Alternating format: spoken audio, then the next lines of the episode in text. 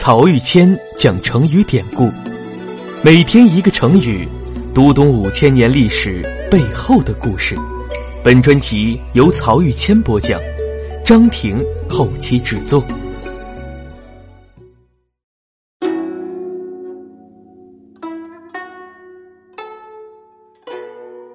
这一讲我们分享的成语是“千夫所指”。这个成语的背后，同样有一个因为触怒皇帝而含冤身死的政治大臣。这个大臣叫王嘉，是汉哀帝时的丞相。而他遭受打击的原因跟王章一样，也是上书弹劾了皇帝信任的人。不同的是啊，王章指责的是汉成帝的舅舅王凤，而王嘉痛斥的是汉哀帝的宠臣董贤。汉成帝呢没有儿子，于是选了自己弟弟。定陶恭王的儿子刘歆做继承人。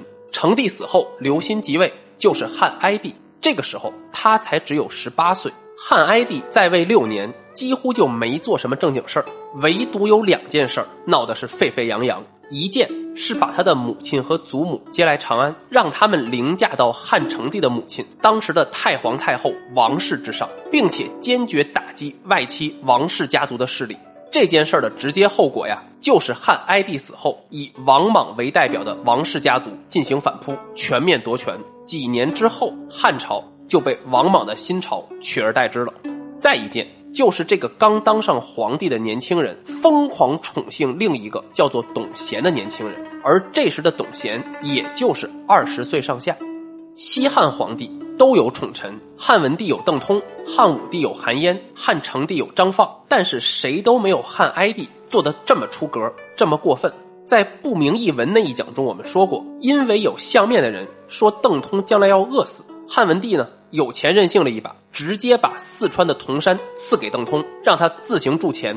这看起来很过分了，但是跟汉哀帝比起来，简直就是不值一提。因为啊，在传统中国，金钱在权力等级当中的位置是比较低的。统治者真正看重的是身份等级以及朝廷纲常。跟这些比起来，给座铜山铸钱，在汉文帝和那些将相大臣眼中，不过就是个玩意儿。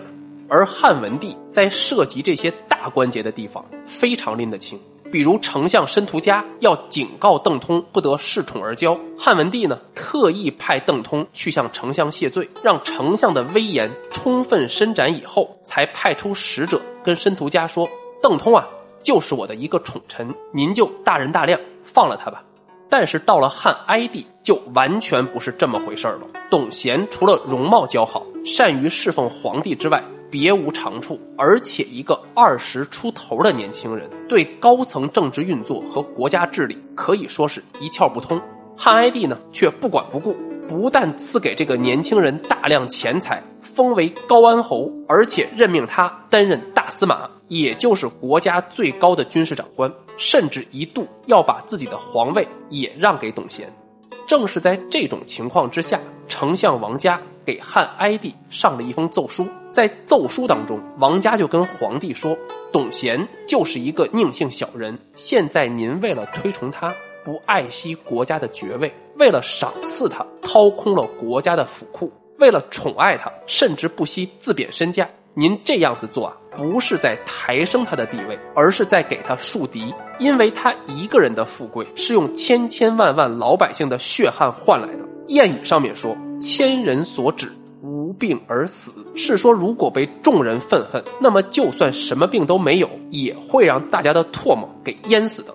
为今之计，我觉得您应该认真回想高祖当初创立基业的艰难，克制自己的欲望，保重自己的身体，去追求国家的长治久安。而对于董贤，您也应该有所抑制，不要让他再招致众人的怨恨了。结果呢？汉哀帝一看到这封奏书，不但批评了自己，还句句指斥自己最心爱的宠臣董贤，简直就怒不可遏。他下令把王家免职，关进监狱。而进到监狱以后，王家也是气愤交加，吃不下一口东西。